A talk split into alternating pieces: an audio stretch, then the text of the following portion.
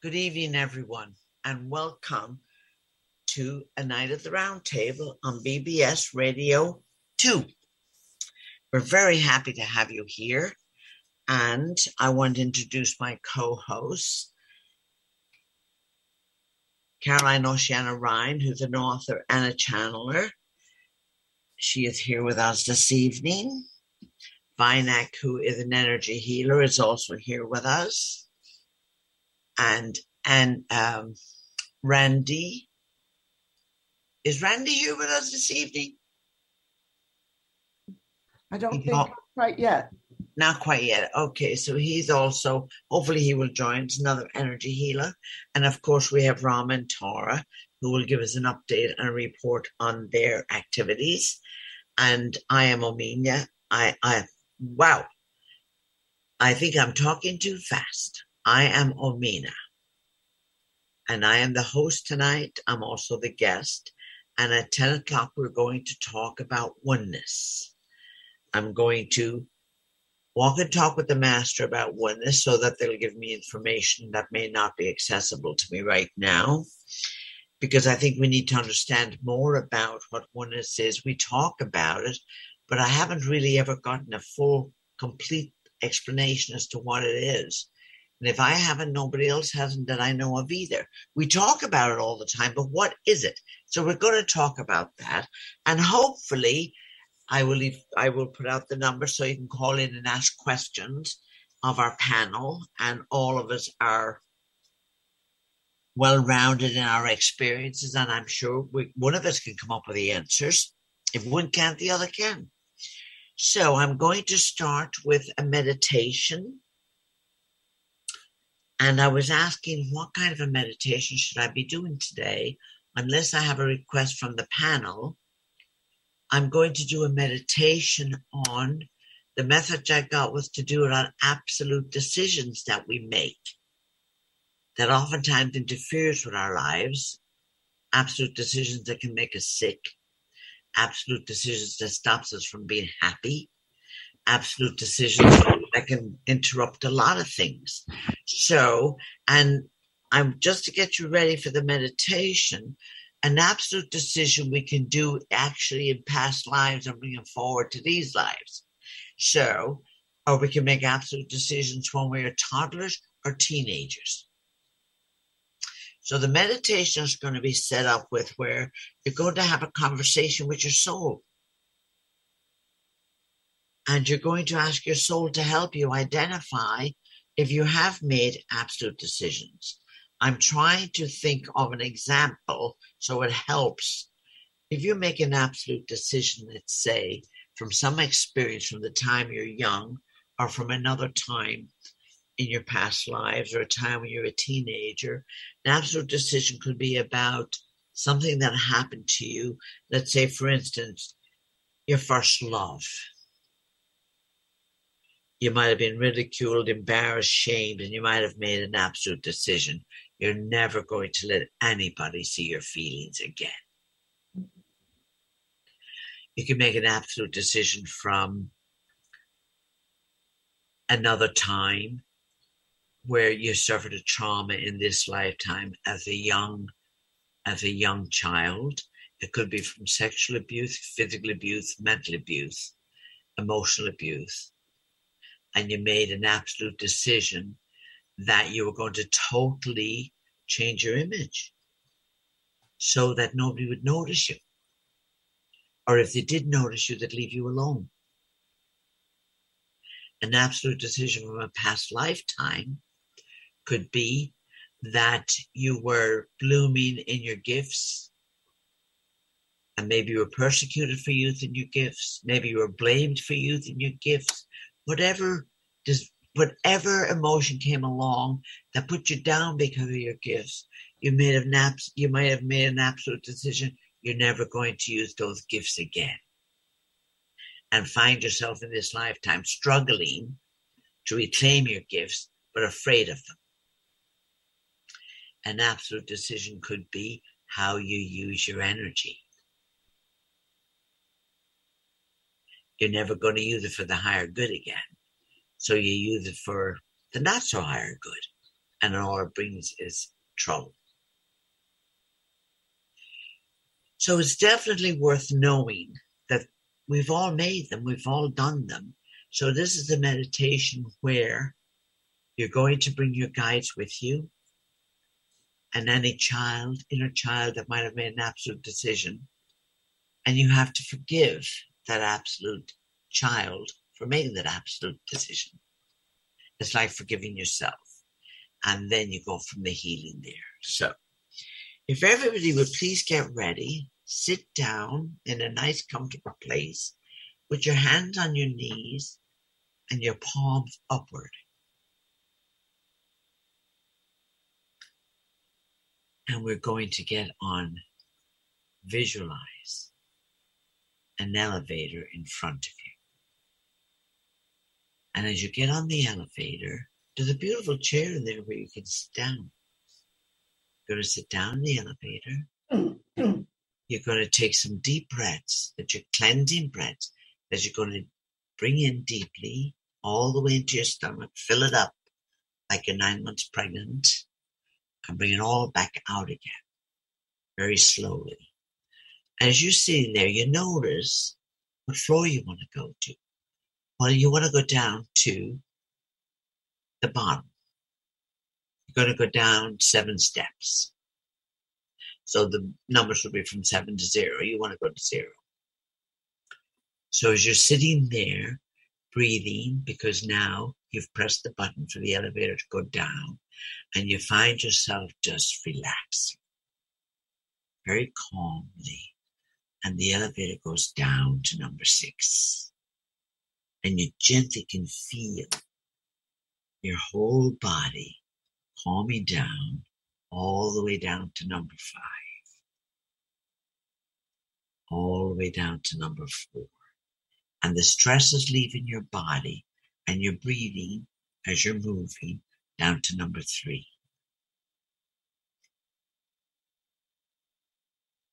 Now you can feel your body is heavy and relaxed, and you're in number two. And you're watching the numbers go down to number one. Finally, you're at zero.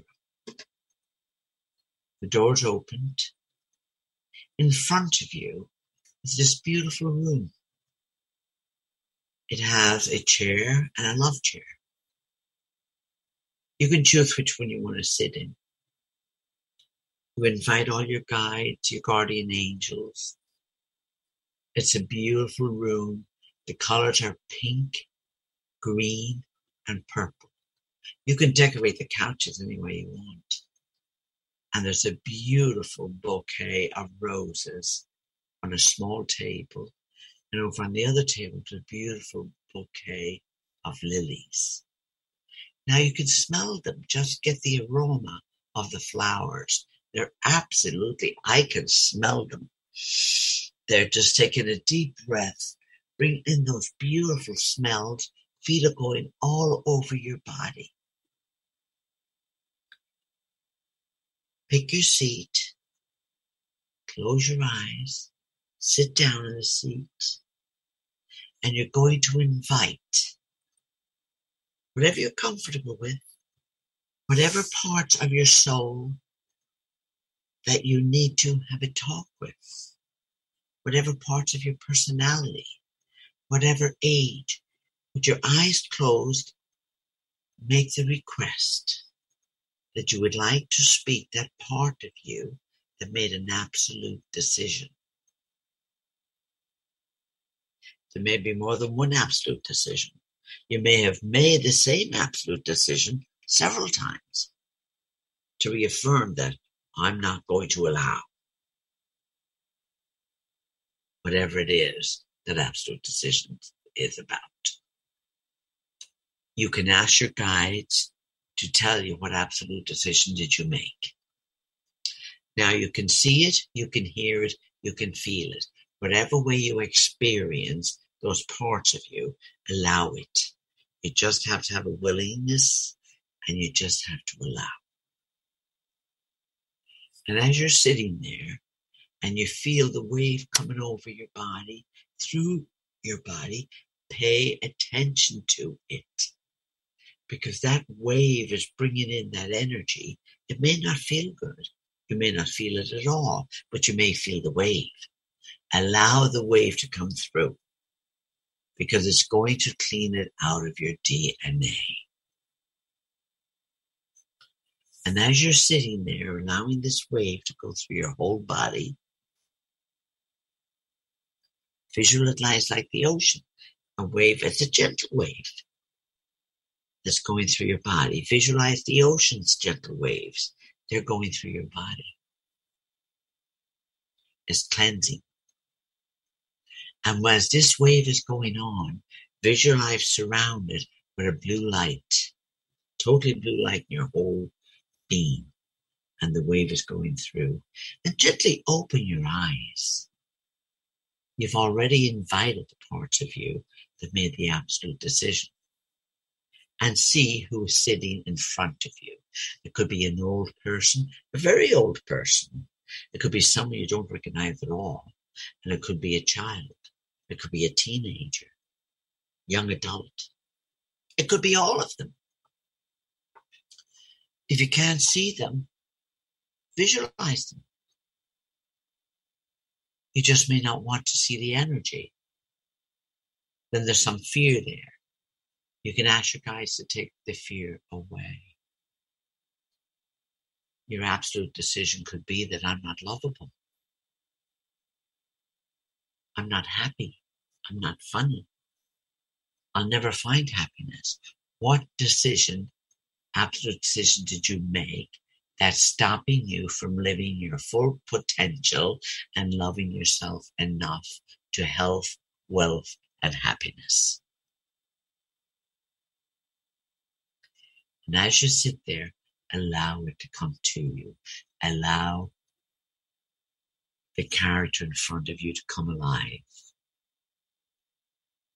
Forgive them for making that decision from your heart.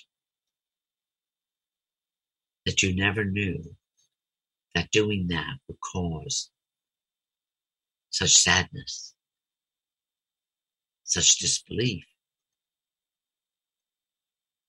such lack of love that you allowed it to create a life of struggle with patterns, with knowing, knowing that you are far more than what that absolute decision said you were.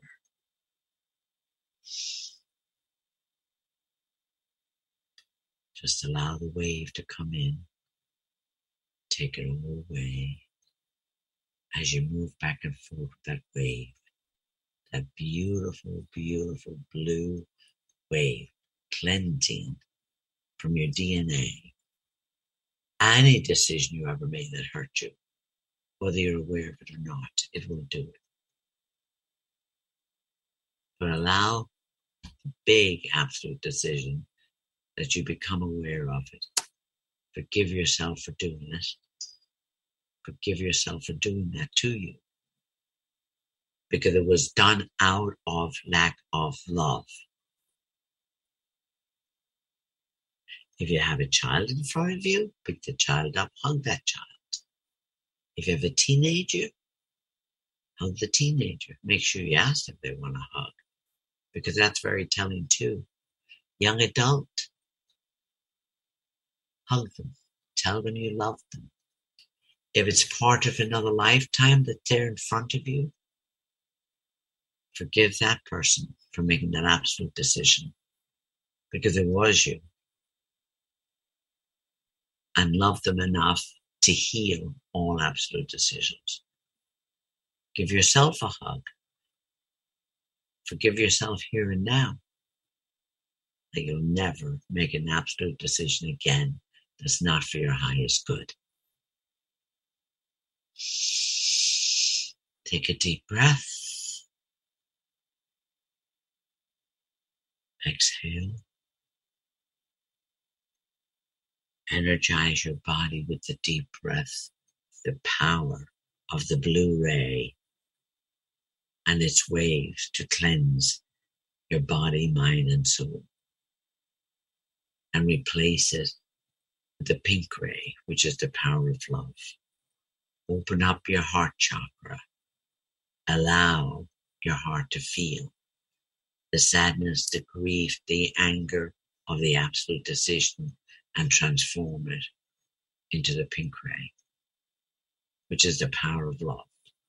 Loving yourself enough to know you are love and that you have forgiven yourself for all past transgressions.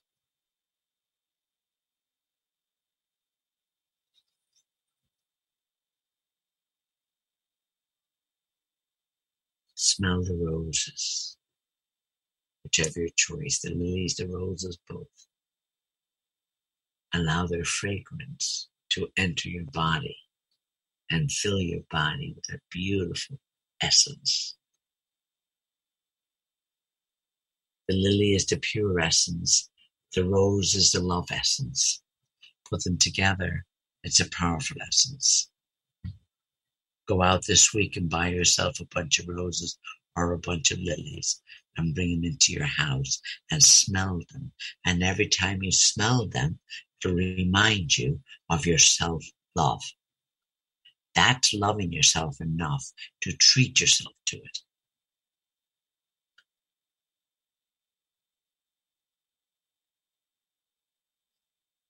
And as you sit there and you've completed what you came into that room to do, remember, you can always go back to that room anytime you want healing, anytime you need love, anytime you need to spend on your own just for peace of mind. You can always go back to it. For now, you're going to come out of the room going to come back on the elevator. You're going to sit on the seat in the elevator, bringing the aroma of the flowers with you and the image of the room that you created and the love that you renewed about who you are, who you want to be, and your future self. You press the elevator button and you come back up. And as you climb up, you become lighter. One, two, you become even more lighter. Three, you become more energized. Four, you feel yourself in your body. You can feel all your muscles. You can feel the blood flowing through your body with the blue wave. Five, you become more conscious of getting ready to get off the elevator. Six, you are grounded solidly grounded in who you are, why you're here, and clearer on your mission. And seven, you will now take a deep breath and the doors open and you come back into the room and we all greet each other and join us again. Thank you. Amen.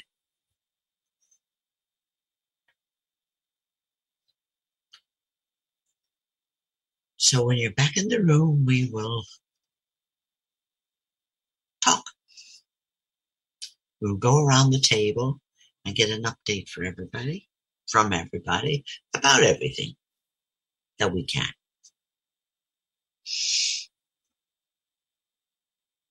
So, how about we start with Caroline? Are you here, Caroline? Yes, thank you.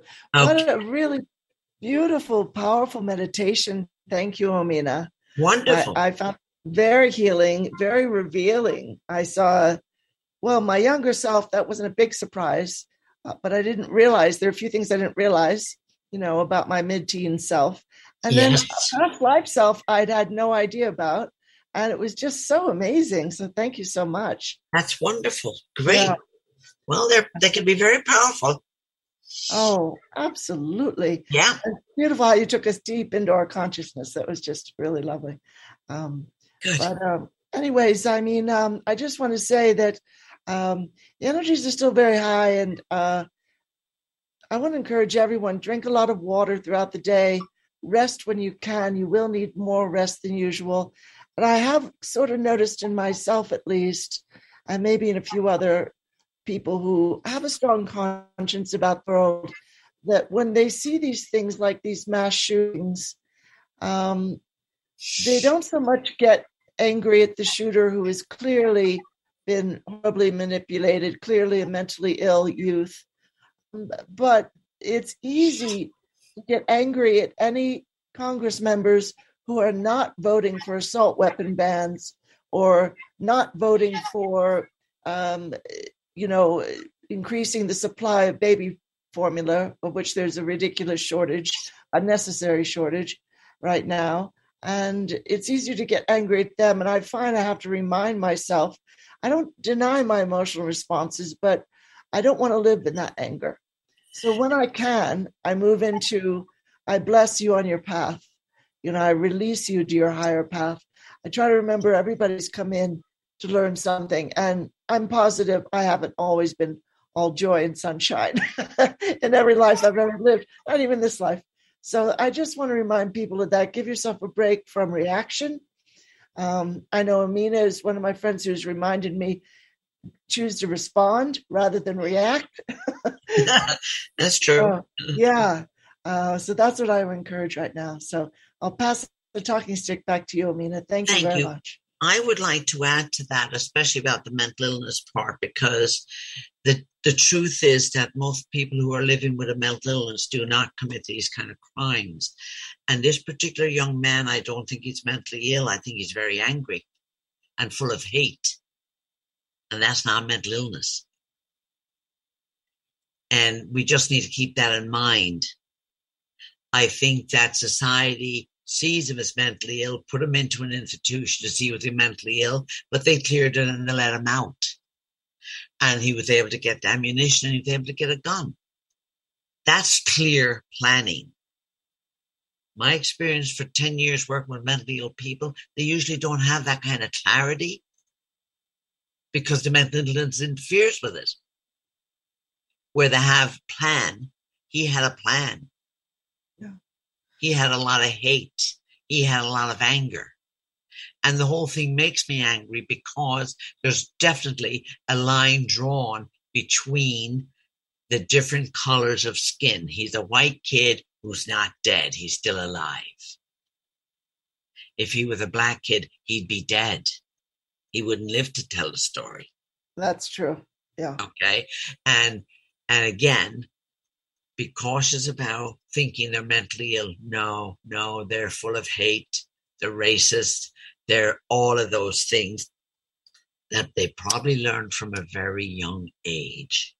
And I still say, God bless him, because his life is not going to be easy from now on.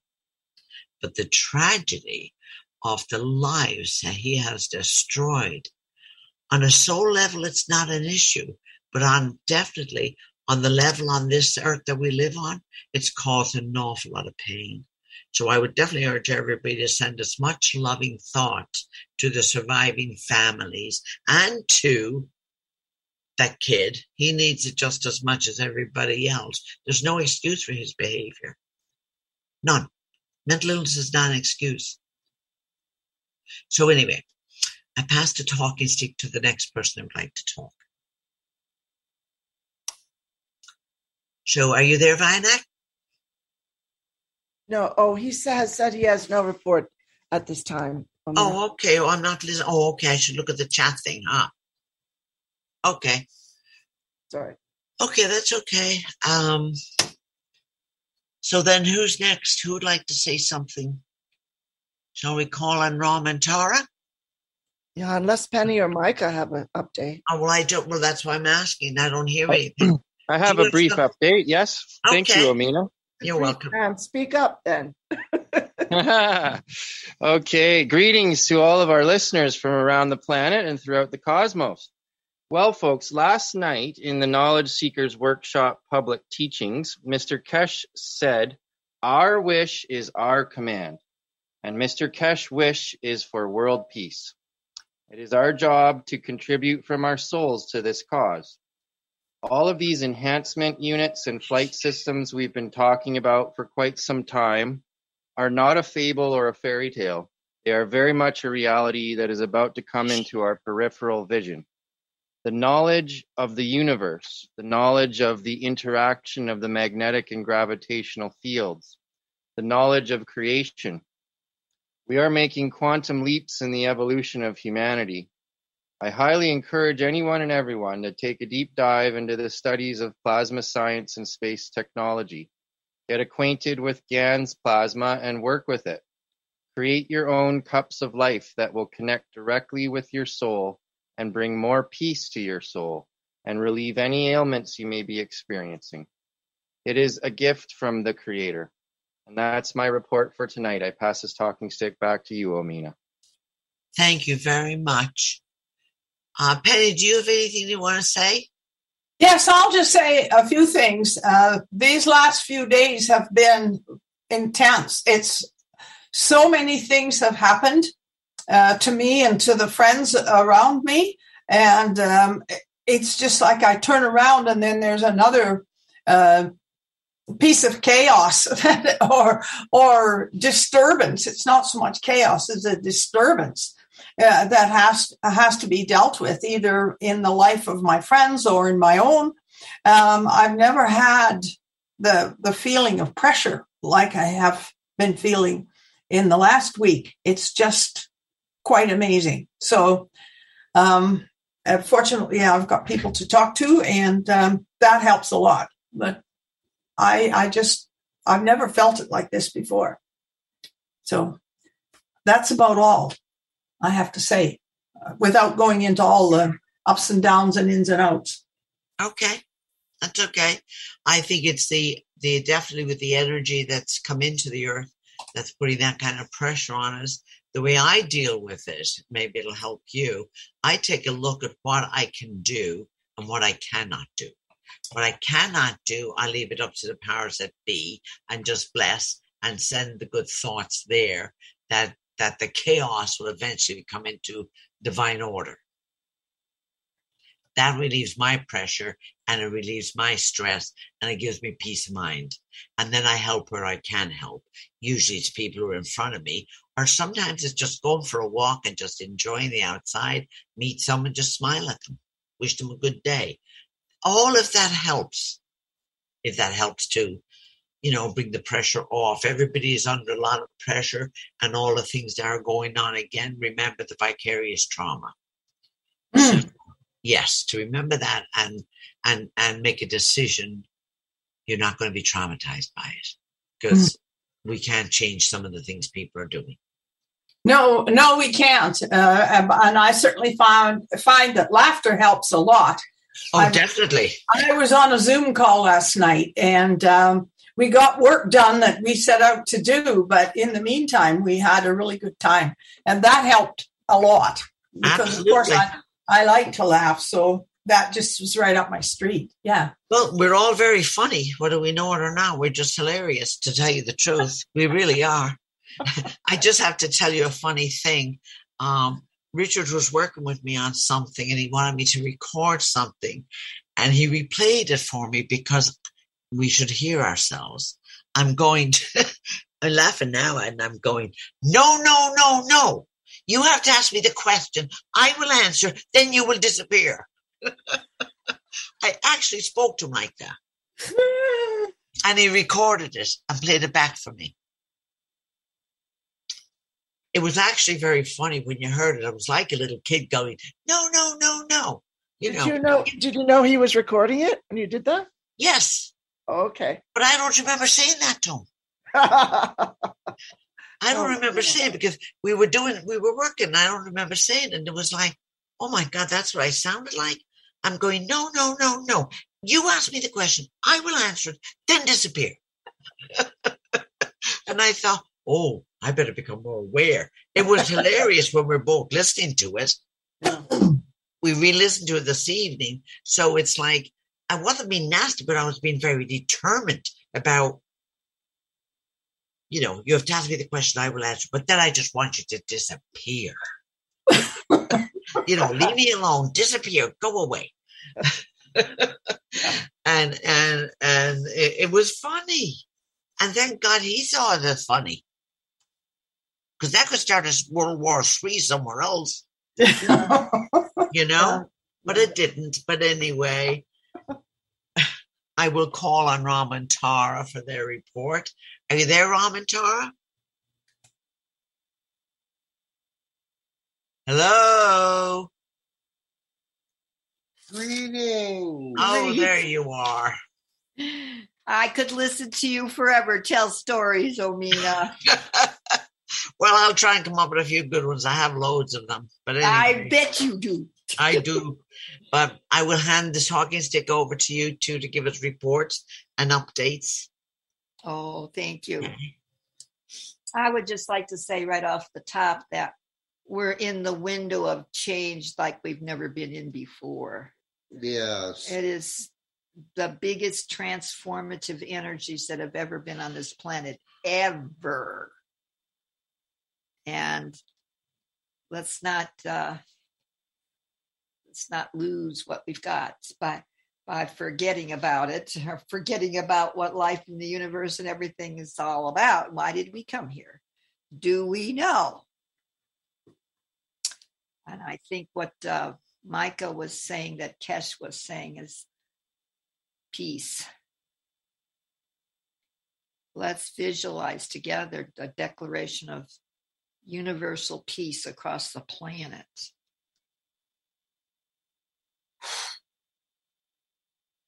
So I pass the talking stick to you, Rama. You've got some details here. Yes, and I can um uh before I read this, I got to put my heart on my sleeve and ask for help because we need to pay BBS radio. We're quite a bit behind and I'm down to it with gas and basics and food. We're really down there. We do need some help. And um, So three hundred and eighty dollars and forty cents is what we owe BBS Radio, yes, and then you said there's a phone bill of some sort. yes, my Verizon bill, which is uh, 121.53. And is that it? And then I have an appointment on the 26th for the uh, craniosacral therapist who's helping my shoulder. And that's 185. Yes, So that's what we need. yes. Okay, thank you. And we see it uh, done. And so it is. and um, this is Friday with His Holiness the Dalai Lama. We have to remember that each and every one of us is part of humanity. We must be determined to achieve positive change, but also to take a long view of what needs to be done. What is important is not to become demoralized. Optimism leads to success. Pessimism leads to defeat. This is exactly what the dark side is playing with right now. And this is Friday. I received a call from Tom, the ringtail cat, Sweet Angelique the cat, and Larry Curly and Mo at 12:15 p.m. early this afternoon. They all said to me, Lord Rama, we are at Stonehenge. We are here at Stonehenge, getting ready for the eclipse and the Wesak festival, Buddha's birthday. Today, the Israeli police were beating the pallbearers carrying the casket with the body of Palestinian American journalist Shireen Abu al Akleh to her resting place. There are potential X and M class flares going on in the next few days. There was a sunquake on our sun, Sol, in the last 24 hours. As we move into the window of this full lunar eclipse blood moon. There are many portals opening. Stay in the high heart. The potential for false flag events is high. Sat Nam Namaste. See you in the light of the most radiant one. Place the violet fire. And this is Saturday. I received a call from the nameless ones at 11:45 a.m. this morning. I was very happy to hear from them. They said to me, Lord Rama, we are here up in the Wesak Valley awaiting the arrival of the ascended masters to our little community of 20,000 people. We have created a Jedi temple here where all kinds of folks are coming and going from the various realms. The energies are extremely high with the sun. The dark side would like to play with false flag events, give them no energy, zero, zilch. We are here to tell you Captain Ashtar has the final word. Expect us, Lord Rama. We know where you live. See you in the light of the most radiant one. Satnam Namaste. Blaze the violet fire. And then on Sunday, His Holiness put out a nine minute YouTube with his Wesak message. We will play it tomorrow. And this is Monday. I received a call from Mr. X at 12:25 p.m. early this afternoon. He said to me, Lord Rama, this eclipse will be felt for the next six months or more, and the ripples going out from it are being felt across the galaxy. This is very big. The dark side is done, nada, over and so it is. Goddess Sekhmet arrived along with Lady Master Ma'at, Sekhmet's future self, and Ra, Sekhmet's father. We are in the midst of a very intense solar cycle. Stay in your high heart. The murderer of Shireen Abu Akleh will be brought to justice. Blaze the violet fire. There are many events unfolding now on planet Earth.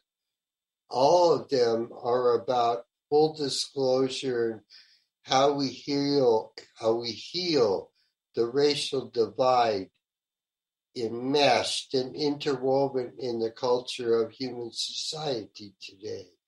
Inshallah, Satnam Namaste. And this is uh,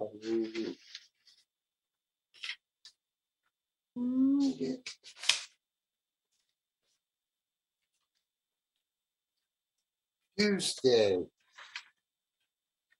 I received a text message from the King of Swords, Lady Nada, and Mr. X at 12:40 p.m. this afternoon. They said to me, Lord Rama, the International Criminal Court (ICC) is sending forensic experts to Bucha, Ukraine, to look for war crime evidence against Russia. Yet we all know Mr. Z, Zelensky, did this to his own people and blamed Russia. This is a very big, convoluted story, folks, and it ain't over because it is about the Khazarian mafia going down, along with our mafia over here going down. Lady Nada said, the truth will be coming out momentarily. This is a larger story that includes the oligarchs and the fallen angels. As the ripples of the eclipse continue, all the criminals are being exposed. Stay in the high heart and the violet flame. This is the time that full disclosure can happen, as well as the time we can usher in Sat Yuga, Sat Nam Namaste. And this is Wednesday. I received a text message today from Tom the cat, Sweet Angelique the cat, and Lady Natasha at 12:10 p.m. this afternoon. They all said to me, "We are at Stonehenge again, working with the energies of the eclipse. The ripples in space are getting larger and larger. The exposure of the fallen angels Illuminati is happening right now. The light of our sun Sol, is bringing in that gold dust. The dark side is refusing to accept the light of 10 trillion suns. Let us place all of this in the circle of support. We are just saying, stay in that high heart vibration and place the violet fire for the highest good of all to happen here. P.S. Disclosure is happening about the presence of the ascended masters among us, as well as our galactic brothers and sisters in our skies being among us. Call them in, they will show up. Sat Nam Namaste, Blaze of Fire, and this is today. I received a call from the King of Swords in number 15 at 12.08 p.m. early this afternoon. They said to me, Lord Rama, this solar cycle is changing everything right now. The Schumann resonance is off the charts again. And uh, you can go and look at that graph on the internet, the Schumann resonance, and there are those white spikes going down through the various colors. And what those white spikes mean is that there are literally waves. And the way it's been described to me is they're standing columnar waves. These are like a form of scalar waves, only it's coming from our sun. And uh, it changes matter, energy, space, and time. This is why even unto today, I could just say I have been drifting in and out of realms. This has been going on all week, and I see portals opening on the road and cars going in and out of them right alongside I 25, 84, 285, and I'm seeing these cars disappearing into the portals and they're going into another dimension. I don't follow them, but I do know that portals and dimensions are overlapping with this one. It has to do with the great convergence when all these planets are going through their ascension as well as our planet, and they line up. And I can say that the galactics are here helping to orchestrate this, yet our present Earth scientists, aside from Nassim and maybe Graham Hancock and a few others, don't know how to explain Jack to us about this. And it's huge because sometimes you're not sure if you're in this realm or not. Um, as you are being challenged during this period of interdimensional quantum shifting to the higher levels of conscious awareness, you must certainly, you must certainly are not alone. That being said, this is our time, the age of the sixth sun. The congressional hearing that was held earlier this week on the UAP's unidentified aerial phenomena is partially true. Adam Schiff was there, and there are some stories about Adam Schiff that, you know, uh, I don't know where to go with that. There are over 400 craft the Pentagon cannot de- identify. according to two Pentagon officials at this UAP hearing, they believe these craft pose a threat to humanity, which of course is not true. Dr. Greer has pointed out that these two Pentagon officials are tied in with Tom DeLonge. He used to be a rock singer and had a group called Blink 182.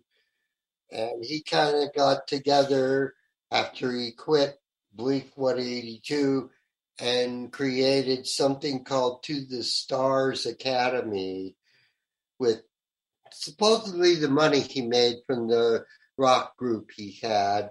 And he got different kinds of ex ABC agency officials, Pentagon officials, and other spooks and put together this group called To the Stars Academy. It's funded by a foundation, which is kind of a mysterious foundation.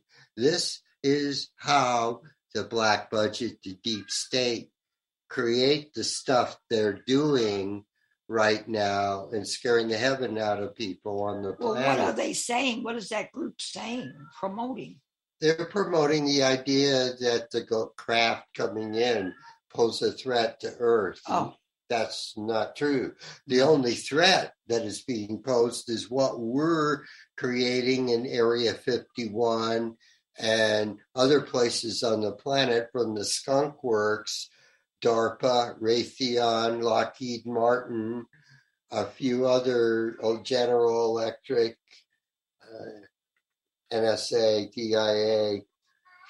Yeah. Um, um, Tom DeLonge and his group are putting out disinformation at this point. Our galactic brothers and sisters, uh, by saying they pose a threat. In other words, they have been compromised.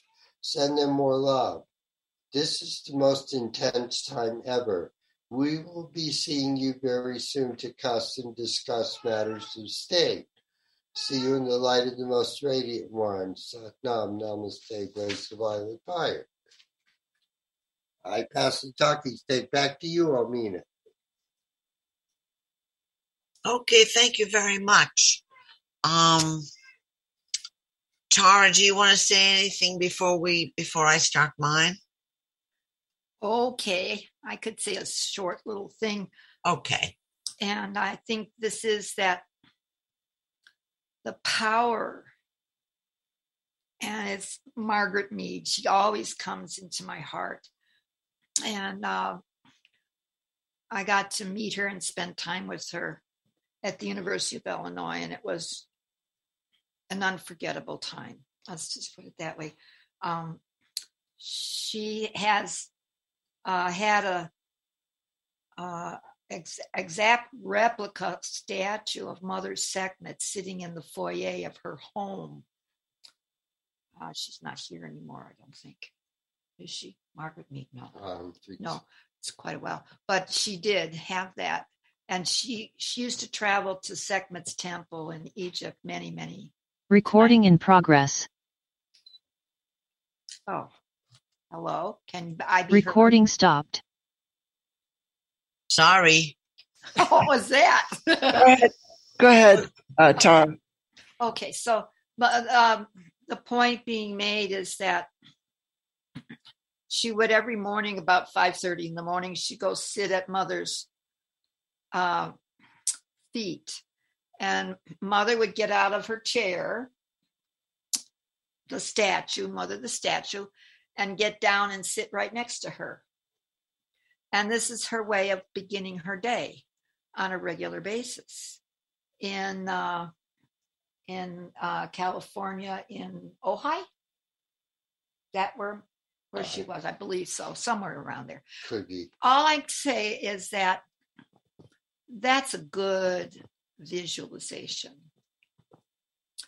uh, and it's time for this Divine Mother energy to come into equality. And as I were to pray peace, I would pray peace uh, meaning equality between men and women. And uh, leave all color out of the picture, all Yeah. prejudice out of the picture of any sort. And uh, as as um, Gregg Braden always teaches us, let's just pray peace. Yes. Leave the four out of it, in only in the sense that um, we can bring it into the present time. The four extends it on into the future, but all time is present. So, all time present now. Peace in the world. Pass the talking stick back to you, Omena.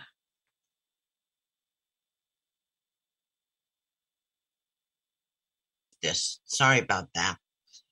Can you hear me? yeah. Okay, well, we're still having a problem with this computer here and all the things I'm trying to do or not do with it. So, Recording in progress. okay, here we are. Okay. What I want to do is send out the telephone numbers for anyone that might, might want to call in and talk to us. And the number is 888 429 5471. Again, that is 888 429 5471. And the local number is 323 744 4841. Again, 323 744 4841. Thank you, Ram and Tara. I am, I go ahead. Wanted to say if people haven't heard the news because there's so many things going on across the planet, the composer Vangelis went over the rainbow today, or in the last 24 hours. He was 79. He made a big impression on me with his music through the years since the eh, 70s, 80s till now. He did the music for Blade Runner. If you're And he participated in Jon Anderson's group. Yes, yeah, those were great songs. Oh, I had no idea. That's a real loss. yeah, Today, Such transformative work, utterly transformative. total And um, uh, his, yeah, his film scores just um, it transported to another another dimension. He did Chariots of Fire too. He did, and he also did um, something with uh, Robert De Niro and um, uh, the English actor. It was back in the 17th, based in the 17th century, um, and um, they were wanting to assist a tribe of uh, indigenous whom the Catholic Church were claiming were not human, and the children weren't human, etc. And uh, it, the, the music from that film um, absolutely uh, it just shifted me to a whole other level i would say. Uh, i'm trying to find the name of it. Um, it was in the 80s came out in the late 80s and um, oh my goodness. Just just uh, an amazing spiritual presence in his work. And um, yeah he will be he will really be missed. Yeah. Yeah. I pass the talking stick. Thank you, Ram and Tara, for your report and for the information. And we were going to, I was going to, hopefully the panel will join in. I was going to talk about oneness. And I'm, invite, I'm inviting my masters to come in and talk. Universal masters, I should say, really. They're not mine, but they are universal. They talk to me. So that's always really nice. And, and I'm going to give a little background on when we were all one. And it's in our memories. We just have to activate it. But there was a time before we took on the personalities and the egos and the earth and all of that, where souls became souls when they broke away from the God goddess because they want to venture out on their own, knowing that they had the creation of the God goddess with them and acted as such. And they did great creations and they always encouraged each other, admired each other, and would celebrate. And that went on for eons until it got to where one group thought they could do better than another group. The first original sin of arrogance that began to separate from the divine celestial home. And that's where the oneness began to lose its power. And I think we're all here now trying to reclaim the oneness because of the memory thereof it, and the memory of the love, and the memory of the peace, and the memory of the quietness. You know, oneness is silent. Think about it. Oneness is silent. And what is oneness? How do we become oneness? How do we think oneness? I don't think we think oneness. I don't think we're in oneness if we think it. I think we feel oneness. Why do we think we're a part of the oneness? What makes us feel a part of the oneness? How do we express it? How do we recognize it? How we are all part of the one with nature, with other human beings, with the world in our in our mental, emotional, physical, and spiritual lives. How do we rate to others? Religion has separated us all from the oneness, believe it or not. Again, I'm going to repeat growing up how we were made in the image of God, but don't dare go and acting like God or the goddess. Of course, they didn't talk about the goddess because that's too far out, and that's definitely scary to think that there might be a more creative being than God.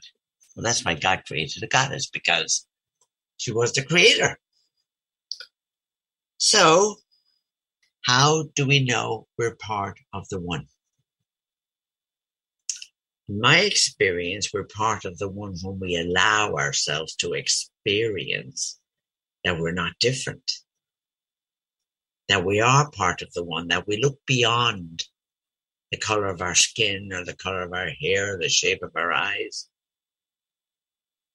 When you look at wildlife, birds, whatever, everything on this earth has a purpose everything. Everything that's alive has a purpose, from the plants to the top of the human beings who are on the top of the food chain. We're on top of the food chain.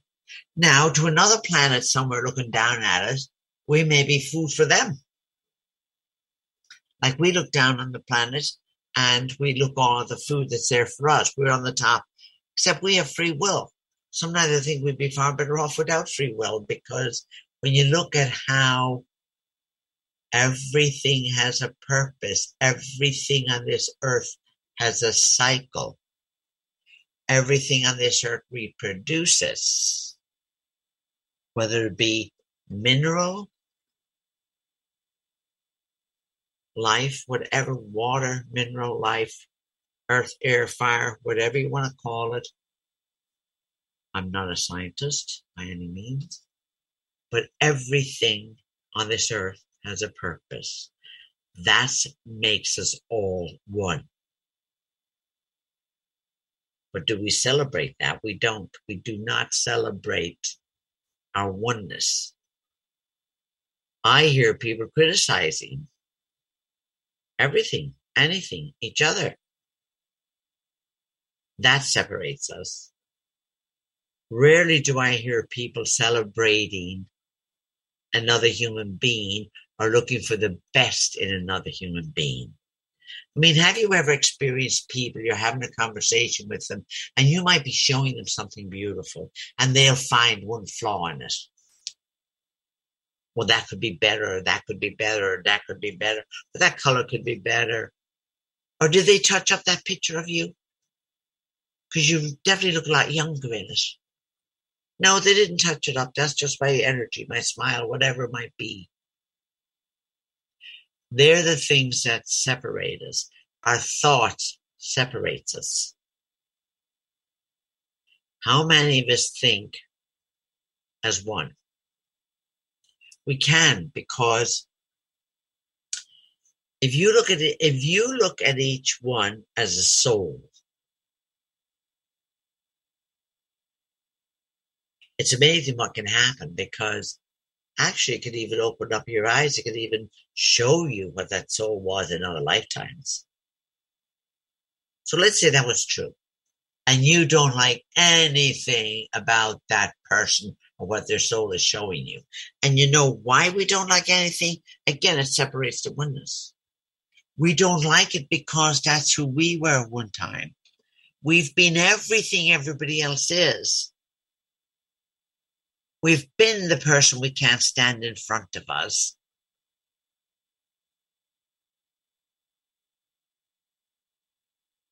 We've been the person that's been criticized. We've been the person we're criticizing. That's the journey of the soul to experience everything. And the soul's goal is to do it for the higher good. The ego is to challenge that and try and discredit what's for the higher good, which again separates us from the oneness. If you go out into nature and you look at the many different flowers, the different colors, the different, even in the sky, the different shapes of the clouds. They'll even shape into things you're familiar with. That's showing you the oneness. People see animals, they see angels, they see demons, they see everything. It's all part of the oneness. It's our judgment that separates it in terms of the celebration of who we are.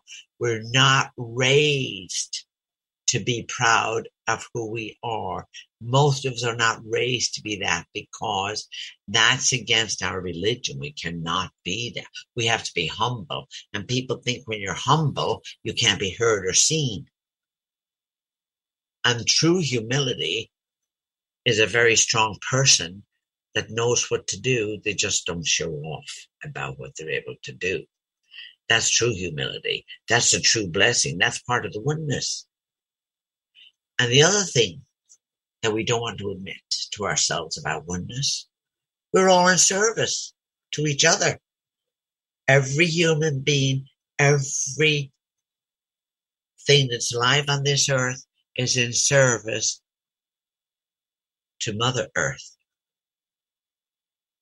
We're in service to each other. It doesn't matter who you are, what station in life, we're still in service to each other because that's how it works.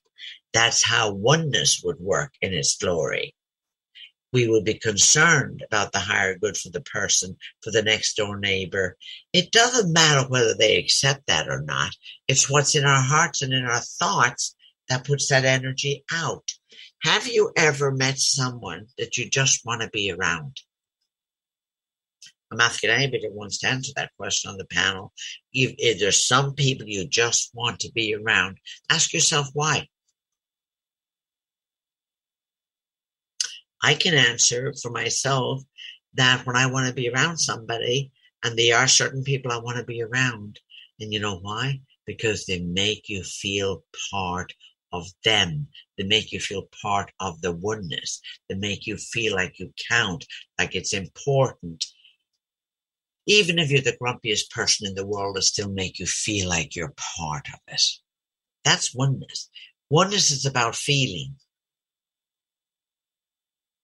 It's about being part of the bigger picture. And the truth is, as individuals, we have great power. And that great power feeds into universal power. The universe doesn't have a sense of humor. It doesn't, it's not going to do exactly what we want unless we want to be very specific about the request. And if we do say we want it for the higher good, doesn't mean we'll always get it, but we'll get something else for the higher good. So how does affect us in our mental, emotional, physical, and spiritual world? In our spiritual lives, most people on this earth, their spiritual life is in their religion. And I have nothing against that because I think religion is a great way to find your way to your spiritual life or back to your spiritual life where we came from. You can live in the world with a healthy ego, or you can live in the world with a very unhealthy ego. it's a very complicated mixture of a lot of things. And it's about training our mental bodies to be able to sort through it. As I was saying earlier, what do I want to really get involved with? What is it that I cannot do anything about other than maybe put the energy out there for the higher good? Send the love. You're either in fear or you're in love. It's like reacting or responding. 90% of the time, I choose responding. If I go over the edge, just run. And then I'll stop myself and find myself going there because that depletes energy. It depletes your good energy. And the key is to raise your vibration to match the new energy that's in the world because it's shifting our paradigm shift in our brain to how our language changed. That's the other thing. Language can complicate things, how we use the language, or even clarify things, clarify things in the oneness. It's like if you meet somebody that's very famous and that you admire, how do you treat them? Would you treat them, would you greet them the same way that you might greet a homeless person on the street? Because they're part of the oneness too. The outer bodies is an illusion. I always think that's a good question to ask somebody. Would you smile at the homeless person on the street the same way as you smile at the Pope, let's say? Everybody knows who the Pope is. Or Denzel Washington, because I love Denzel Washington. I would give them the same smile. That would be my hope. That they would get the same courtesy, the same respect, the same smile. Because I've worked so much with the homeless and people living with mental illness and addiction and everything else you could name. And they're just as wonderful and challenging as anybody else. And to me, that's part of the oneness, being able to embrace them, embrace their energy, not what they do. I'm not saying you have to like them. You just embrace their energy, their soul. Because I know I've been where they've been in other lifetimes. The kindness brings the oneness to life. Non judgment brings the oneness to life. Acceptance brings oneness to life. That's what makes us the oneness, the acceptance on a mental, emotional, and physical and spiritual level. So if you're all of different religions, accepting that, not fighting over it, accepting it, that brings us to the oneness because that's the common denominator is the acceptance. And sending the love to all just sending it to everyone. Everybody needs love. Everybody wants love. Most don't know how to get it. Most don't even understand it. Love is really oneness. If anybody has anything to chime in or call in at 888-429-5471 or 323-744-4841. Haven't you ever had where you have a memory? Hopefully a fond memory of oh someone very dear to you. I had I had dinner tonight with a friend that I worked with for 10 years. And we had a wonderful time working together. And we were talking about our children, our grandchildren, and she was telling me about her grandson. Her and her husband, who has passed over, the husband has, but her and her husband, they were the grandparents, and they always called their grandson um, Buddha.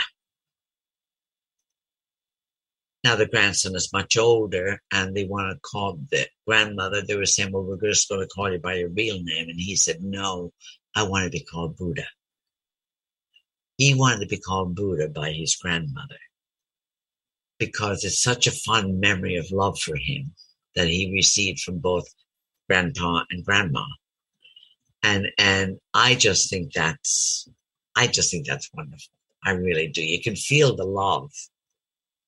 And that's where good memories, if you have good memories, bring them up, especially if they're emotional attachments to people in your life, because that's what creates the oneness. You feel one with that person that you have fond memories about.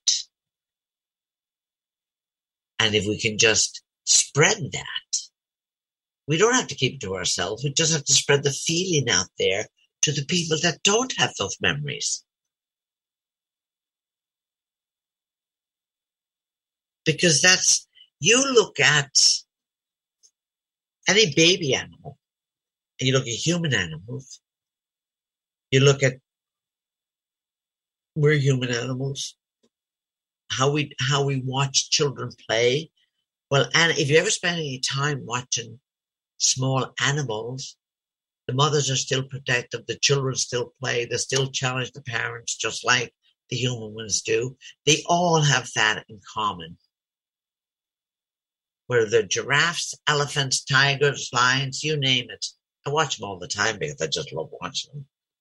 And they're as mischievous and daring as the human ones are. They all have that delight in common. That's the oneness. They display it. If you watch it, they display it right in front of us. That mischievous wonderment about life, looking to see if the parent is watching.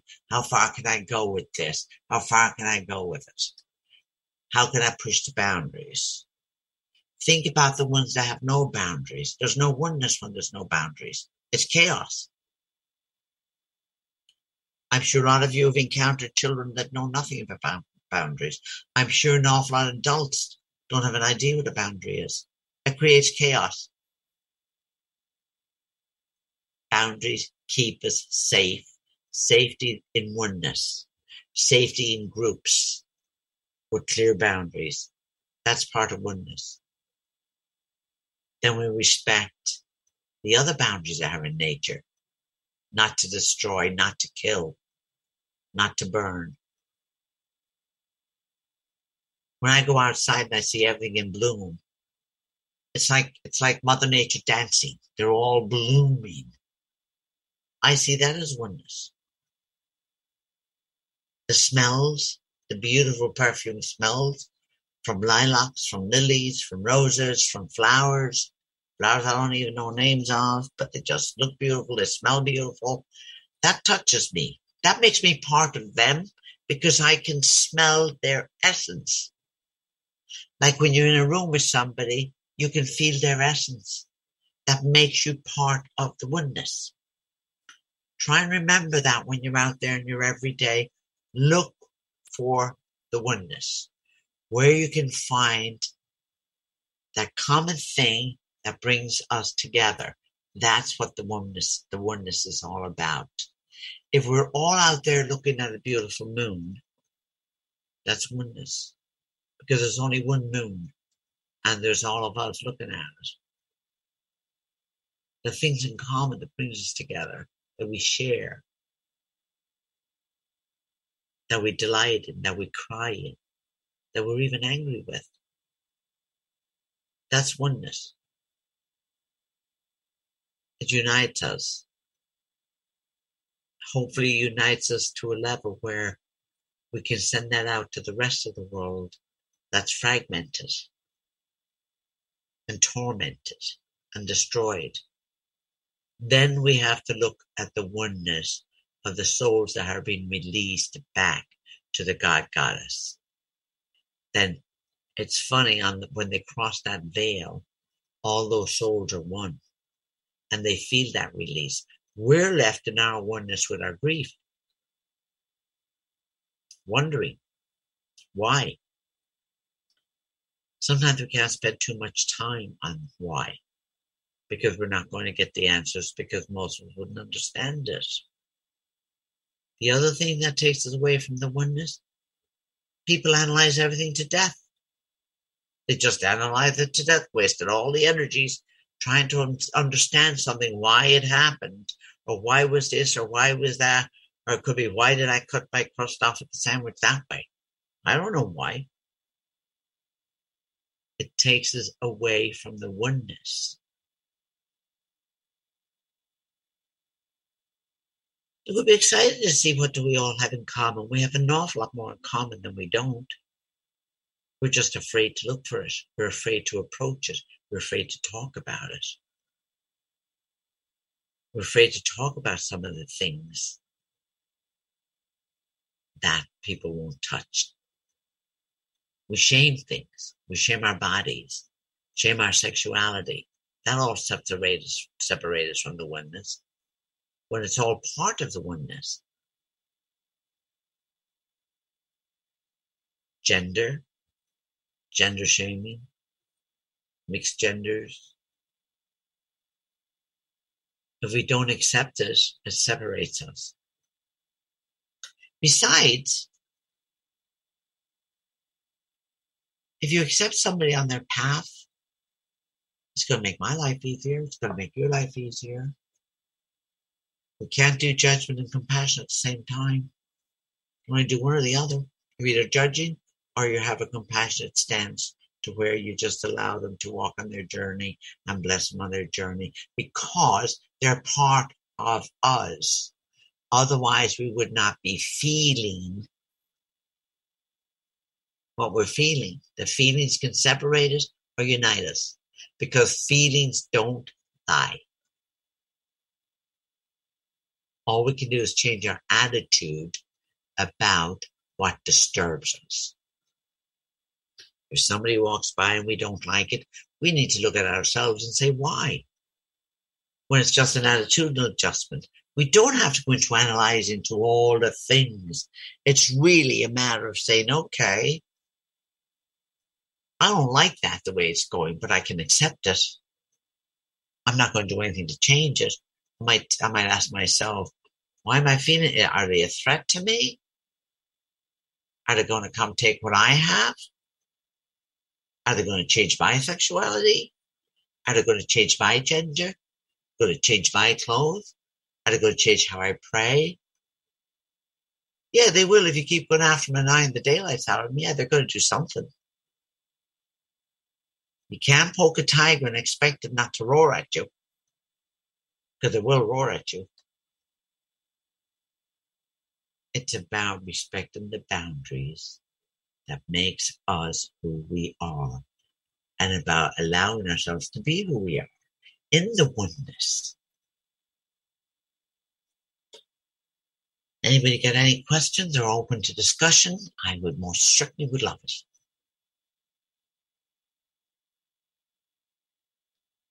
Well, I'm wondering um, when you're talking about this, and it's a fascinating subject because it hits on a lot of things like how much do we live in judgment? How much do we live in self protectiveness and the ego mind and all that, you know? Because Yeah. that's going to prevent oneness every time because there's always got to be a me and them if you're living in self protective, wounded states. So then I'm wondering are you talking really about a whole philosophy, a spiritual philosophy, a, spiritual teaching, or a state of the heart? And I, well, you see, yeah, I would think a statement of the heart and spirituality are all one thing. Because when you talk about spirituality, you're talking about reaching into a higher level. And if you're talking from the heart, you are at a higher level. Because to feel the oneness, you have to feel the love. You have to feel the love for everything. For, like I said, for all life on earth, everything on earth has a purpose. We all have that in common. We all survive and fight to live. Any living thing on earth does that. From the smallest, tiniest, tiniest being to mankind that's on the top of the list. All fight to live. That's instinctive. yes. Everyone produces. Everything produces. From the plants to the fish to the tiniest, tiniest microorganisms produce. We all have that in common. That's mm. oneness. That's the oneness. It could be a philosophy. Well, it's. Experience. It's, at that level, it's an experience, but it's mainly an unconscious one. You know that we're all connected. Well, the, yes, and the, but to really live the oneness, we need to bring it into the consciousness. Yeah. I mean, to really experience the oneness. Yeah. Because I really do feel we're not going anywhere. We're not ascending anywhere until we have that level of oneness. How can you? Yes. Think about it. How can you ascend anywhere if you're not in the oneness? Well, this is what I'm talking about in a way because a lot of people will say to you, Oh, absolutely, I agree. Just like a lot of people will espouse certain beliefs, they'll, they'll say they're entirely against racism, but they don't feel comfortable around a non white person if they themselves are white, or vice versa. You That's know, the whole, yeah, that's the whole point. They would agree with you, you know, but they Yeah. miss the boat. And I'm not judging them. We all fall flat times. But that's the But- whole that's the whole point.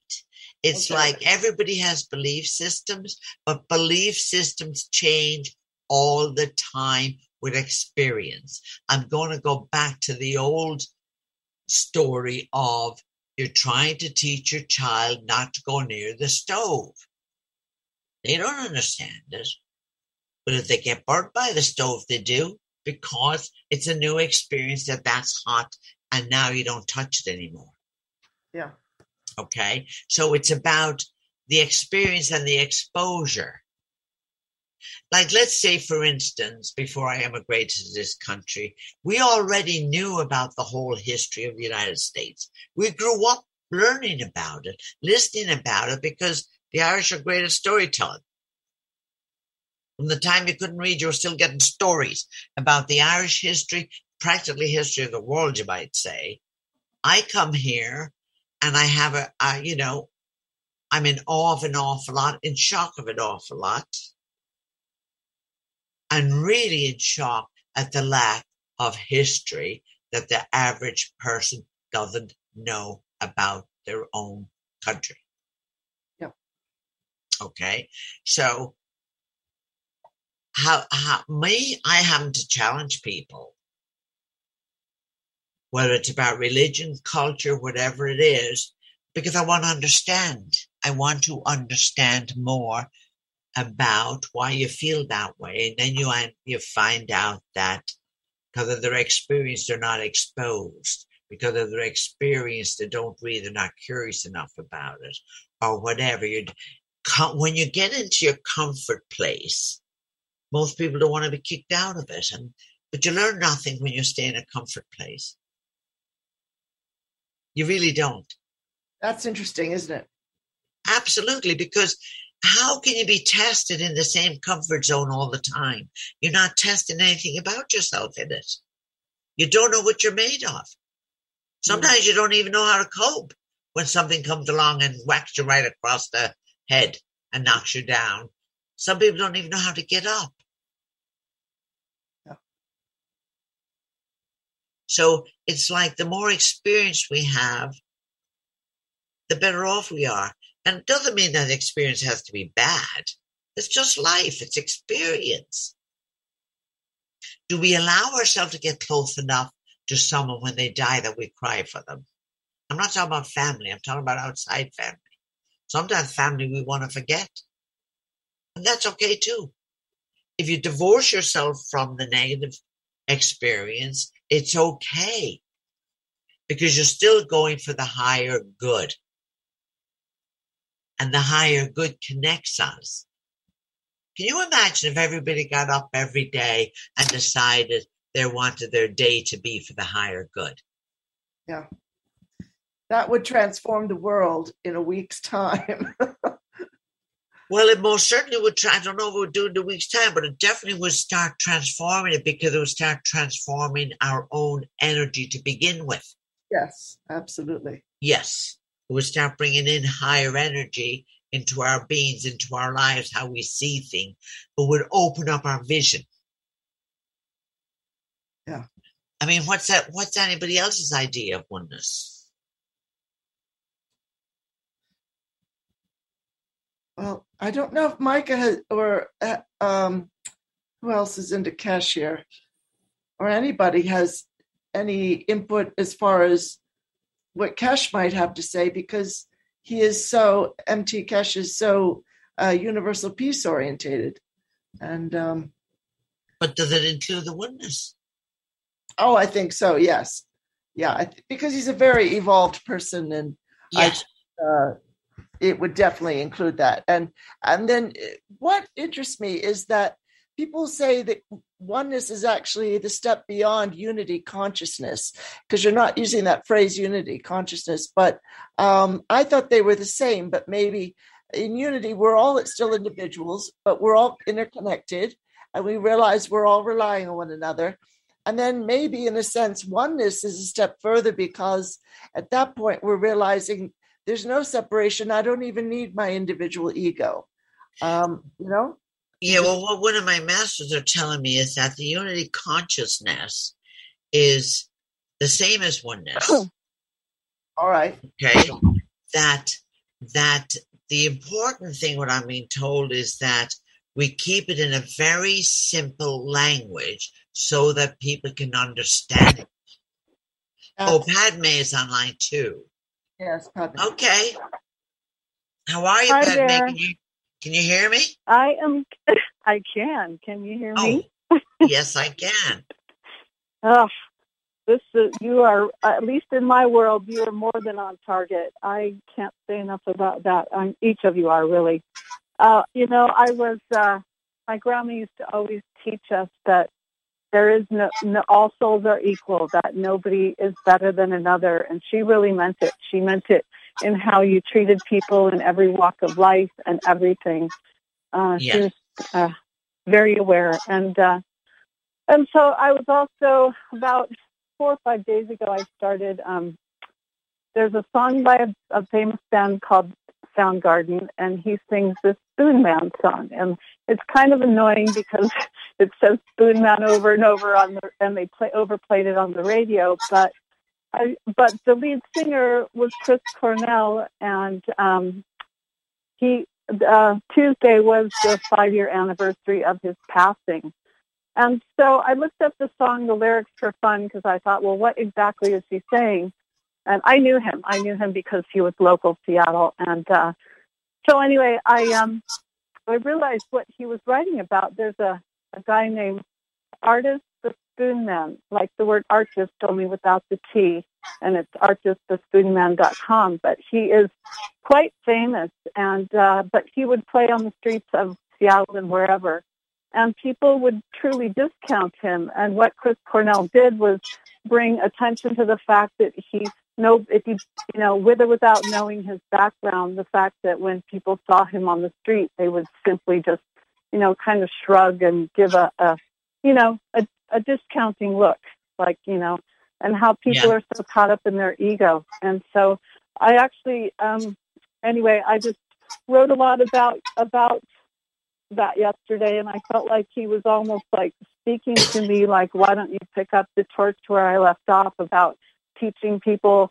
about how they treat each other in the community and his work in general?" And so it's just very unique, and uh, but it, when you said all about the ego and about no boundaries and how that, uh, or I mean, ego and no boundaries create chaos, and it's just it's it's a lesson for humanity at this time in every regard. So I just want to say thank you and sort of say that and how that came about for me was roundabout, but I'm like, why is this song like in my head 24 seven? It's like annoying, but uh, anyway, uh, so very cool. And I just wanted to say thank you.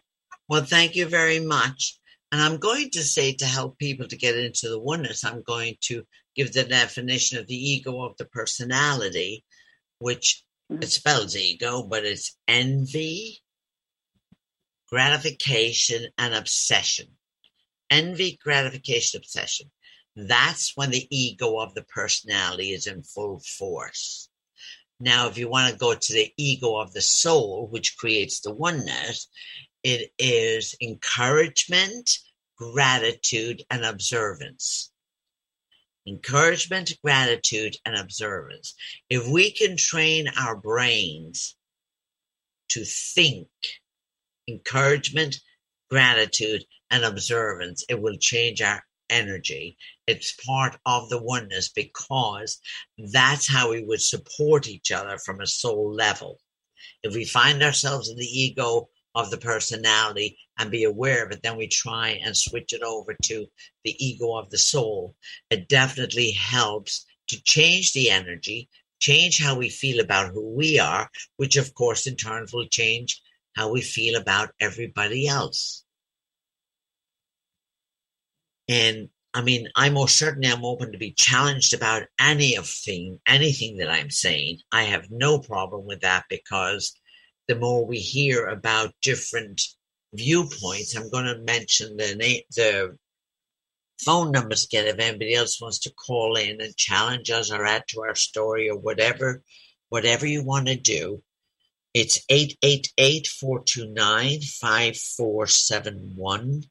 888-429-5471 or 323-744-4841. We would love to hear from you. Love to hear from anybody on the panel that wants to add or challenge. That would be great too. I don't know how much more I can say about oneness other than I would suggest that we allow our souls to take a trip to the oneness when we're sleeping. That can happen, mind you. All we have to do is have a willingness, let go, and ask for what we want. We want to experience the oneness. Uh, Omena, this is Penny. I, I just wanted to thank you for that whole presentation because uh, you helped me um, put things together that I that I've been aware of for a long time, and it's it's like finding out why I've been out of sync with a lot a, a lot of times in my life, and um, you, just with people in general because they're not operating from the heart, and uh, it makes you more vulnerable. It makes one more vulnerable, and it makes one more easily taken advantage of um, and then you want to kick yourself around the block afterwards. But um, but I couldn't live any other way. Well, you have to think about it this way to keep living the way that you want to live. First of all, nothing can happen to you without your permission. Yeah. So I oftentimes start my day with that. I'm not out to do any harm with anybody, and I don't allow them to do any harm to me. I, I put that in my head. I put Yeah. that on my thoughts. I put Yeah. that when I'm driving. I don't want any accidents. I don't need a burst of energy to wake up. Wake me up gently. Mm-hmm. You know, it's about being specific about what we want from the universe because the universe will give us what we want, but we need to be specific. It's like I say all the time, people ask me, they want to meet the love of their life.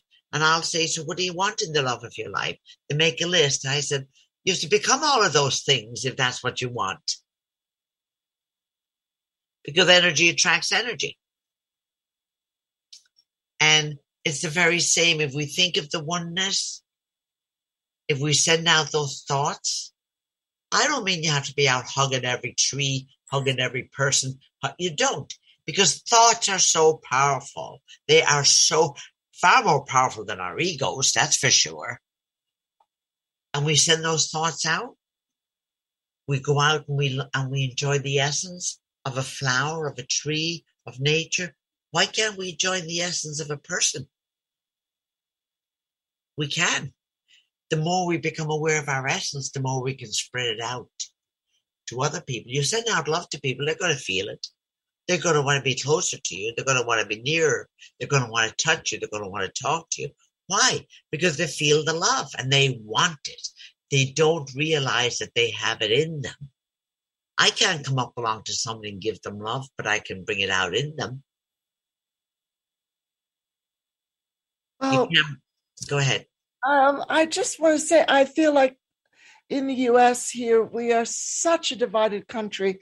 As bad as it was five, eight, ten years ago, it's gotten even worse lately, I feel, because the GOP are, are just gritting their teeth. They're so determined to take over the House again. They're s- so determined to own elections and not just influence them. You know, um, I feel like the, the desperation in the country has increased these past few years economically as well. And when that happens, any society is going to be ripe for facing a lot of manipulation of pushing people into separate camps, even more so than we already have been. So I'm wondering, you know, like what you say about thoughts. I don't feel like arguments and discussion are going to get us anywhere anymore. Well, they haven't exactly because they haven't. No, we hear them everywhere. It hasn't cured anything. And I feel like if we can hold positive thoughts toward other people, that's kind of that's the argument they they can't face down. They can't because it's not an argument based on ego. It's just a it's the uh, it's an alternative uh, to pushing one's viewpoint, and um, it's it's the higher path.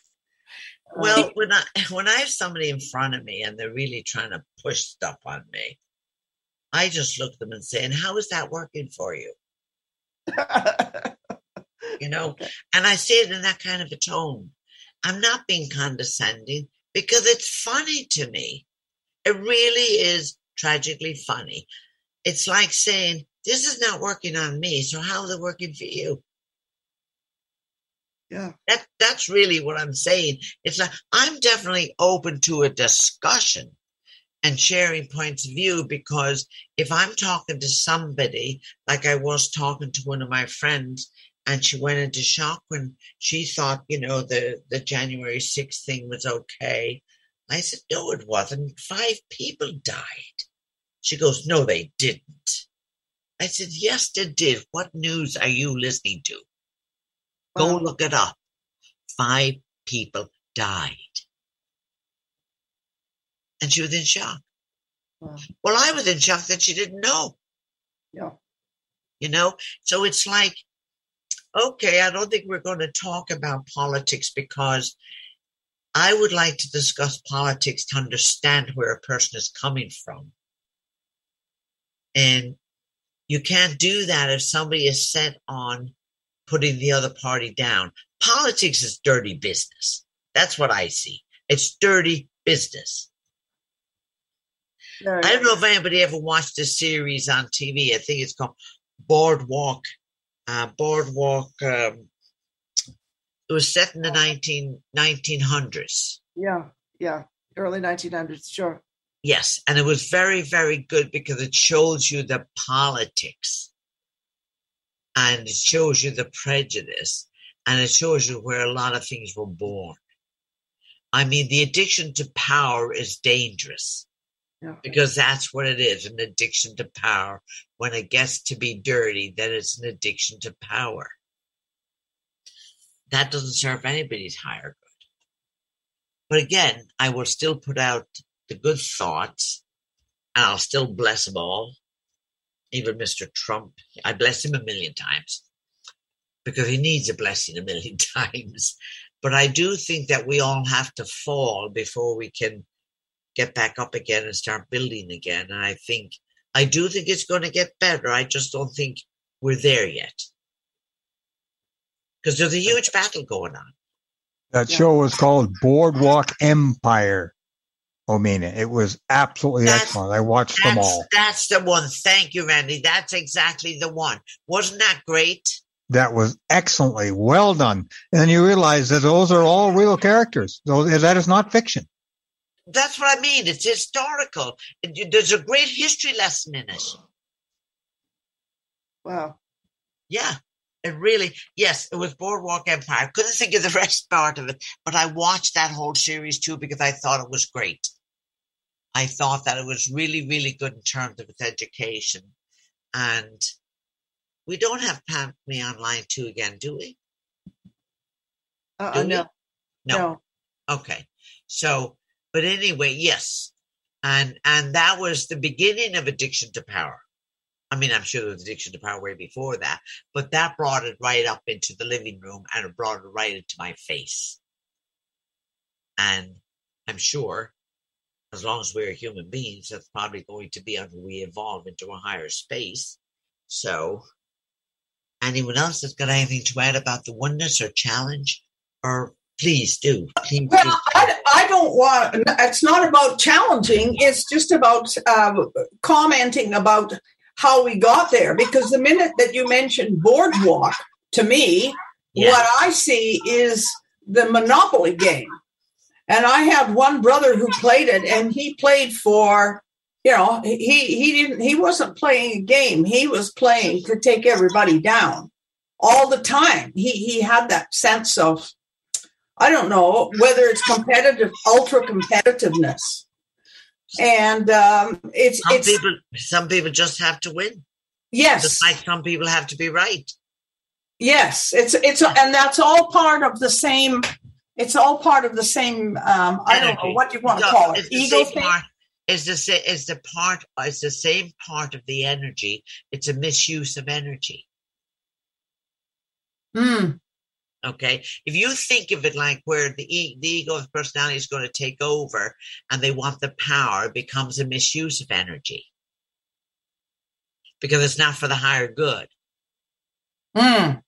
To use Well- the to use the energy, you go for the higher good. Misuse of it, you do whatever you can with it.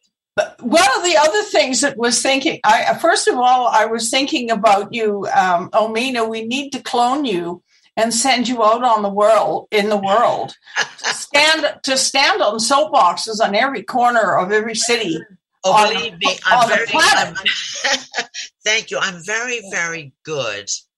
I am very, very good on soapboxes. But I'm going to give you a little secret. I'm going to be interviewed on Tuesday for something like that. Can can we all come and say rah rah or what? Well, I don't know yet because I'm still working on that piece of it, and it's like if uh, it's like this: if the masters and the higher powers decides that I'm chose, I'm supposed to be on a world stage with something, then I will be. Mhm. And, and the beauty of it is, I don't have to prove anything. I'm just going to tell you what's going to come in my mind. I don't have to prove if it's good, bad, indifferent, right or wrong for whoever. It's really just thinking. It's a new way of thinking because that's what we need to do. We need to have a new way of thinking. and that was one of the things I wanted to say is that's what we're here. That's what we're here to to do, and Yes. uh, that is a very. Sometimes it's um, it's pretty hard on your knees and your elbows when you fall all the time, or you face um, so much um, uh, antagonism all the Well, time. We're going to do that until we get to a place of trust in our higher power, in the universe, whatever your higher belief system is.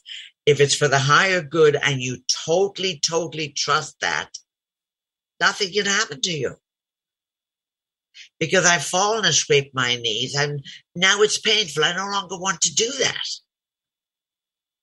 I don't want to do stuff that's going to put me off my path or not give me peace of mind. It's like, how do you maintain peace of mind? Well, we just have to get our, we just have to accept for life the way it's flowing by us, and I don't have to interfere with it. I don't have to come along and try and fix you or anybody else. I just have to fix me. And I do that by totally, I, I'm just very, very fortunate. Like I said, I have this beautiful garden that another woman did. It's absolutely beautiful. I thank her every night, every day for it because I smell it and it's gorgeous.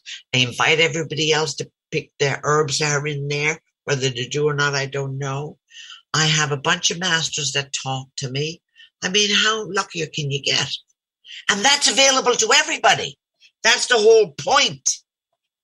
But we don't trust it.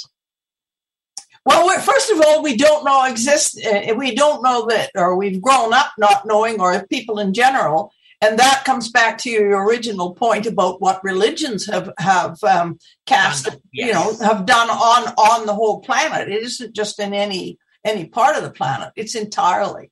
And exactly. all of the other things that we're we're here to uh, re-examine and uh, reshape and refocus. You want to go out there, you want to go out there and feel the oneness. I do it. You know what I do? I talk to babies. If I'm in the store, if I'm walking, I ask permission, can I talk to your baby? They always say yes. And I thoroughly just get into the joy of the expressions and the giggles of a baby because it tickles me. And it, it that to me is part of the one. Hmm. I, you find a happy baby, and even if you don't find a happy baby, your job is to make the baby happy. or give the mother a smile for sure. Exactly. exactly. But babies, if they're not happy, you'd be amazed. You start looking at them and you just send that love and they smile. That's true. That's very true. Yeah, they smile. It happens all the time. Yeah. All all the time. And I love that. I always ask permission and I always thank the parent for allowing me to talk to them. And everybody walks away smiling, mostly me, because I thoroughly enjoy it. Mm-hmm. Mm-hmm. And and if we did that and wasn't afraid to do it, and I don't care what ba- what color the baby is, it doesn't matter. Mm-hmm. I don't see that. I see a baby. Mm-hmm. Don't touch the baby. If I want to touch the baby, I ask and I touch the baby. I always ask permission. And that's part of connecting. You ask the permission. It's part of connecting. That's part of the oneness. Uh, Omena, have you um, have you noticed in your um, travels and what have you, now that people are not um, wearing the masks anymore, that people are more willing to look you in the eye and smile, or they don't know what to say. I'm just thinking about today. I was in town briefly and went to the store, and uh, on the next till over, there was a mom uh, with a, her baby on her hip, you know, and I Yeah. just looked at the little the little kid and looked at him and gave him a big grin, and he just looked at me. I don't know whether what he was thinking, uh, but I just wondered if he wasn't used to seeing people smiling. And no, he probably he probably just loved your energy. maybe.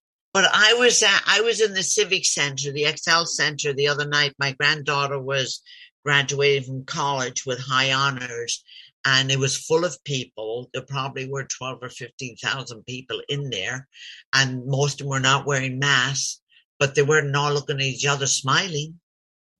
Okay, they weren't talking to each other. I think they were afraid to Yeah.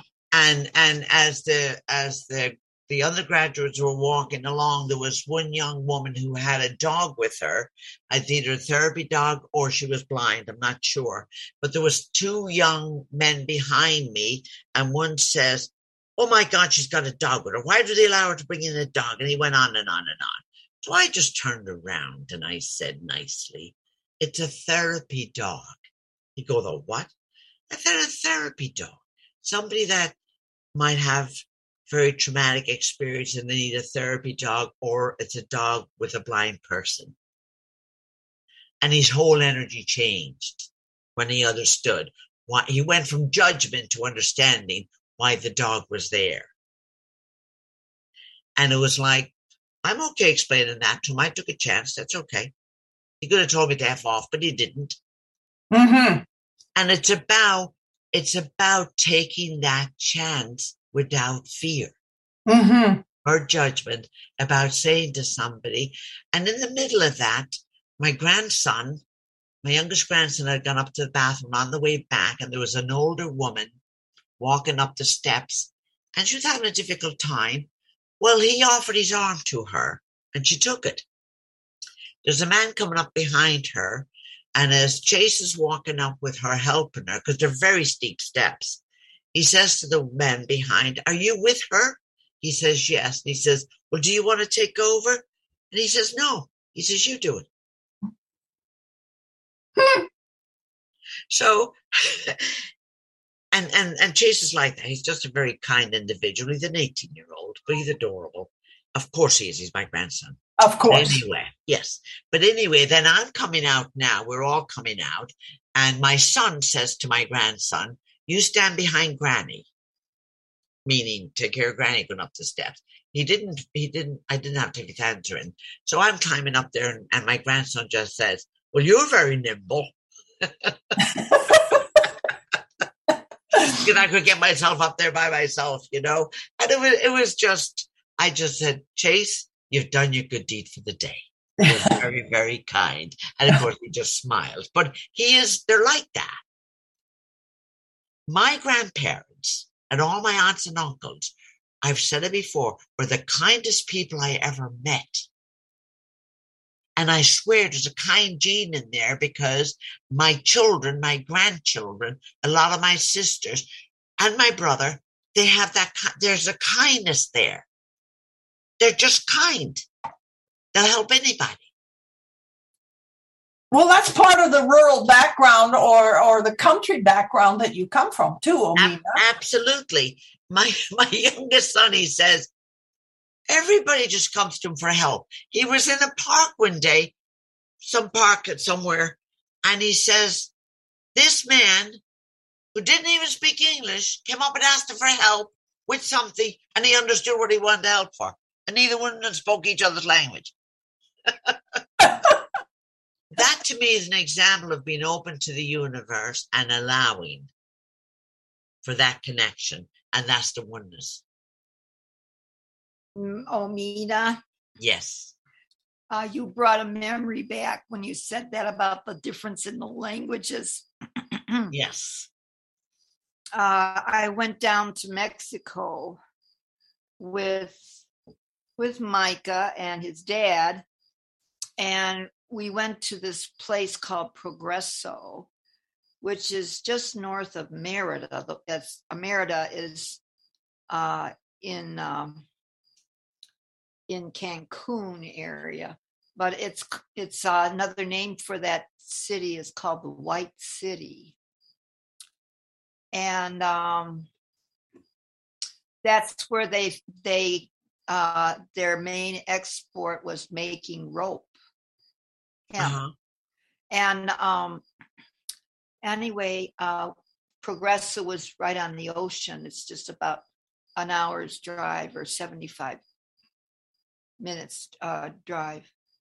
Uh, yeah, so uh, to the to the ocean there, and um, all the kids there was this lady that she used to clean all the houses along the ocean which were you know people came from other countries to stay in those houses.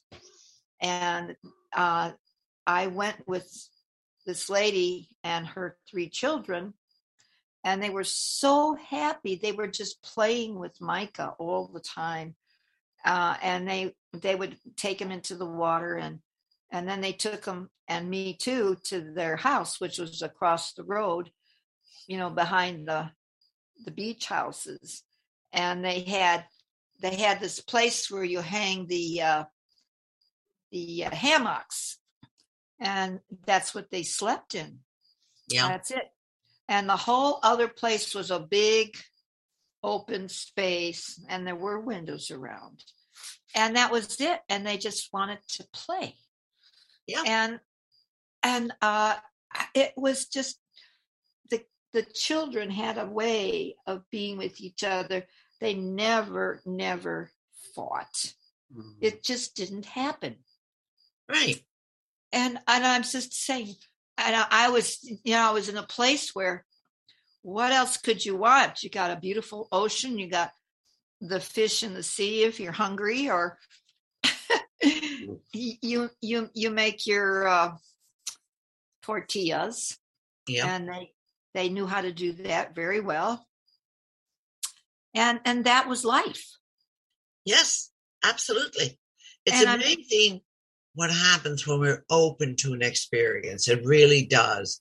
I was talking to a friend. We'll get to Padme in a minute. She's online too. But oh. anyway, she was talking about what she was doing, and I kept saying, You cannot have the universe bring what you want when you keep putting conditions on it. right You just can't. It does I said the universe doesn't understand what you're saying, and you're saying this is what you want, but you want it this way. If you're not open to the experience of it arriving, because you have all these conditions on it, conditions to the universe are like walls around you. They can't get through that. Okay. So it's Yeah. like you want the universe to give you what you need, take care of you, then you have to allow it to do that. And it's for your higher good. So Novinak must have left. Okay. Um, let me get to Padme. She's on line two because we're getting close to our end. So good night, Padme. I mean, hello, Padme. Are you there? Hi, I am here. Uh, that's an interesting one for sure. Um, be care be careful what you wish for. You just might get it, but Oh no, you are going to get it. on it. Yeah. I know that. I've thought I've gotten a few things I asked for, and then I was like, wait a minute, maybe I should have been more specific, or I should have reviewed that first. But uh, uh, I, you went over. It went so fast by about. You were saying you were going to let us in on a secret about what you were doing next Tuesday. I guess you can't say much, but I wondered if you would repeat what you did say. no, I'll I'll tell you next Thursday. How about that?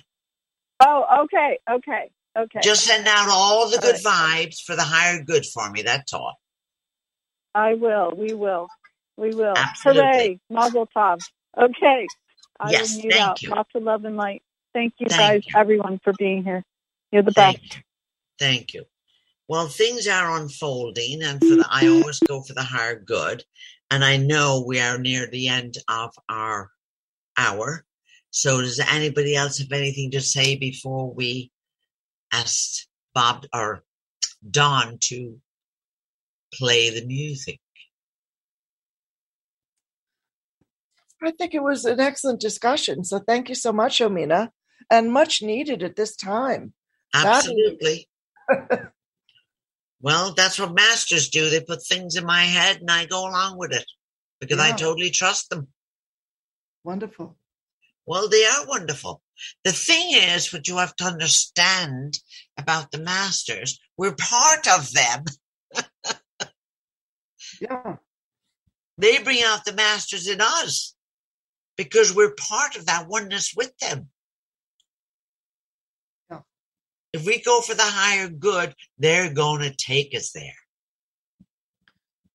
Well, I feel like maybe in some in other lives we've been the masters, you know, and we've Of just course.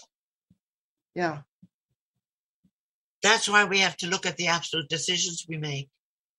Yeah. So we can clean them up. We have to clean up our energy if we want to move forward. Yeah. Yeah. And that's what I keep wishing for the world and everybody on it. And again, I'm going to end this saying kindness doesn't cost anything and a smile doesn't cost anything.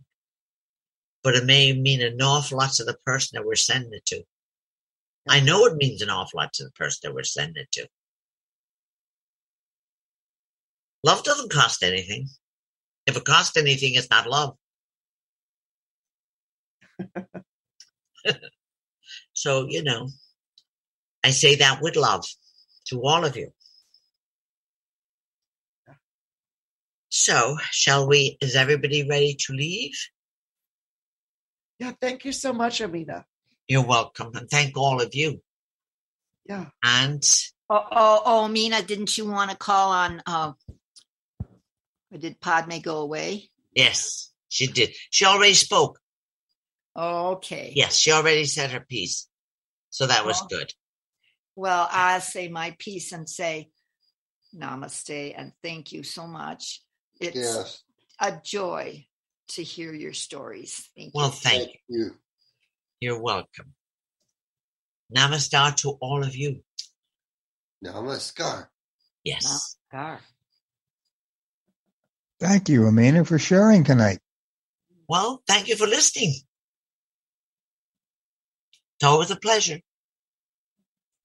Someday I'll be dancing on the high realms with you. Oh, wonderful. My favorite dance is the the Du- Blue Danube waltz, I should say. That's my favorite. That would be great. Oh, if I want to get into a good place, I just see that and I see my because I used to dance it. I still dance, but not the same way that I did then years ago. But that's you know. Okay. Good night, everybody. Where's Don with the music? Don, could we have the music, please? Mar- Marita would always say, "Music, please, maestro," and that would do it for some The- reason. Okay, music, please, maestro. D-O-N has arrived. There you are. Well, I hope you Hey, found hey, your blonde. hey. I hope you found your blonde with the five foot legs.